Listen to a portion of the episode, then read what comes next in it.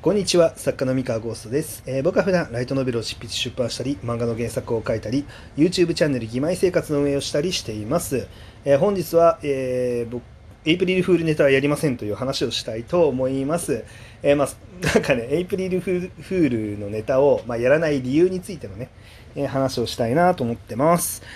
というわけで、えーまあ、本日4月1日ですので、まあ、エイプリルフールになりますね。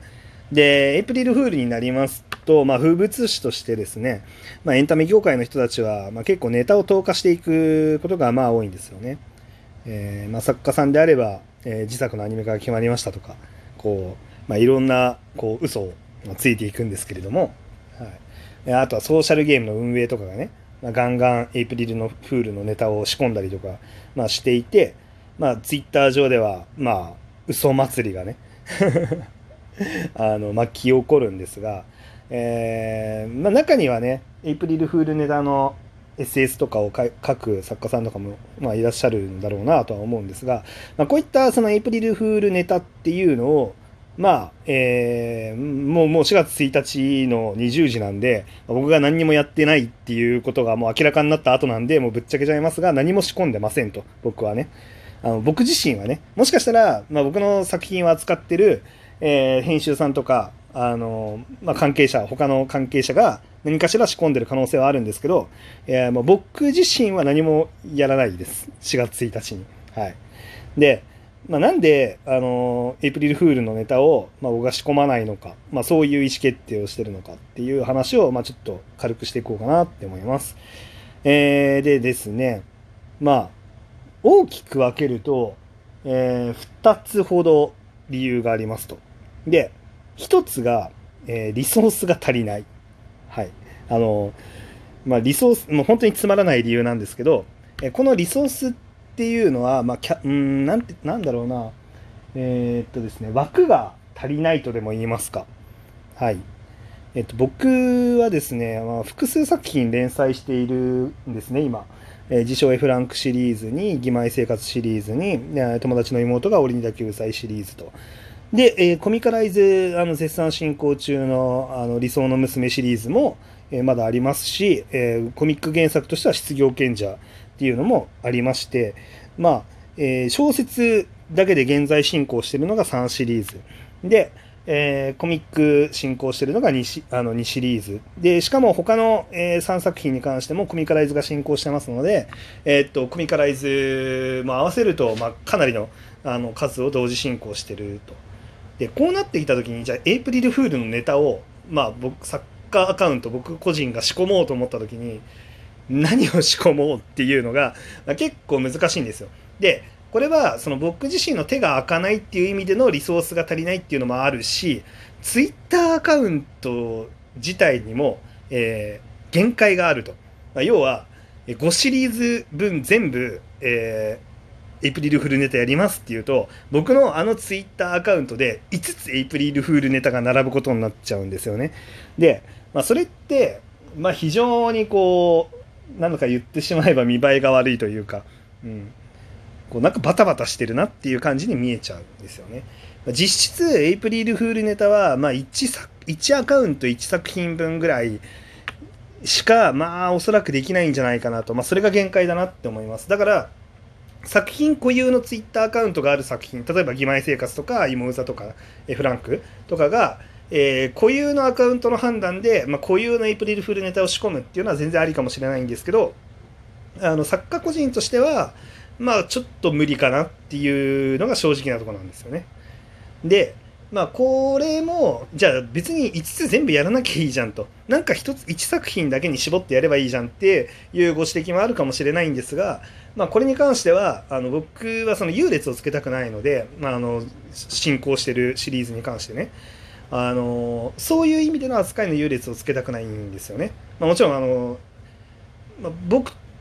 がそのやってる中でじゃあ一番新しい作品でやればいいじゃんっていう話もあるかもしれないんですけど、ま、でも一番新しい作品じゃない作品であってもやっぱり現在進行で絶賛進んでますし楽しんでくれてるファンもいれば、えー、まあそれに携わってくれてるあの関係者の方もいらっしゃる状態でまあ個人的にあまり優劣っていうものはつけたくないということで、まあ、僕はもう一律でエイプリルフールネタとかそういう季節イベントですね。季節イベントで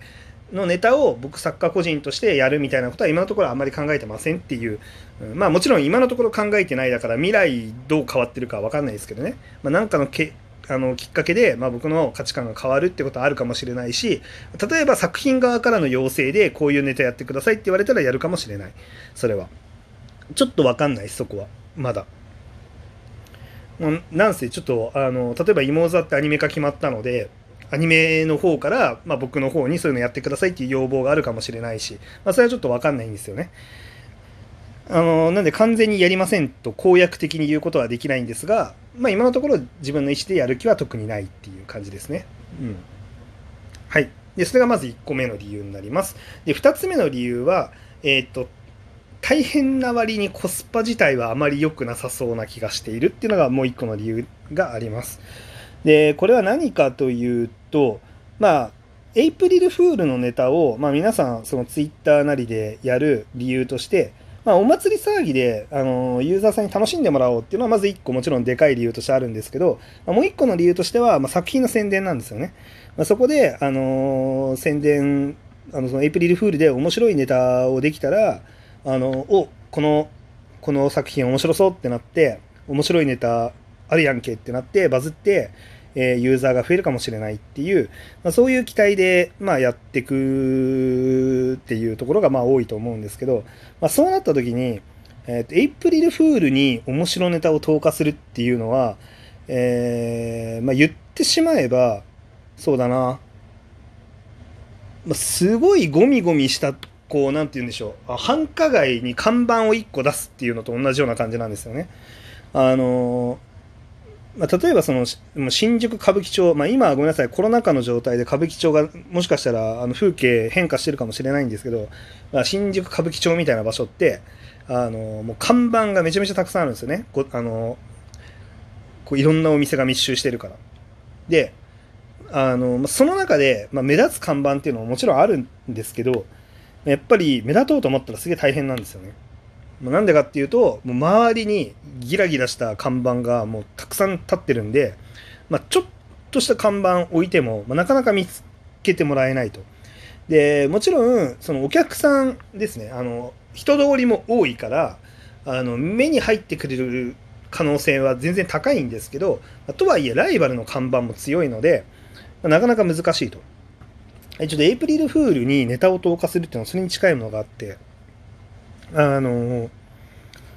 例えばなんですけど、毎年ですね、あの FGO ってもうめちゃめちゃ力の入ったエイプリルフールネタをぶっ込んでくるんですけど、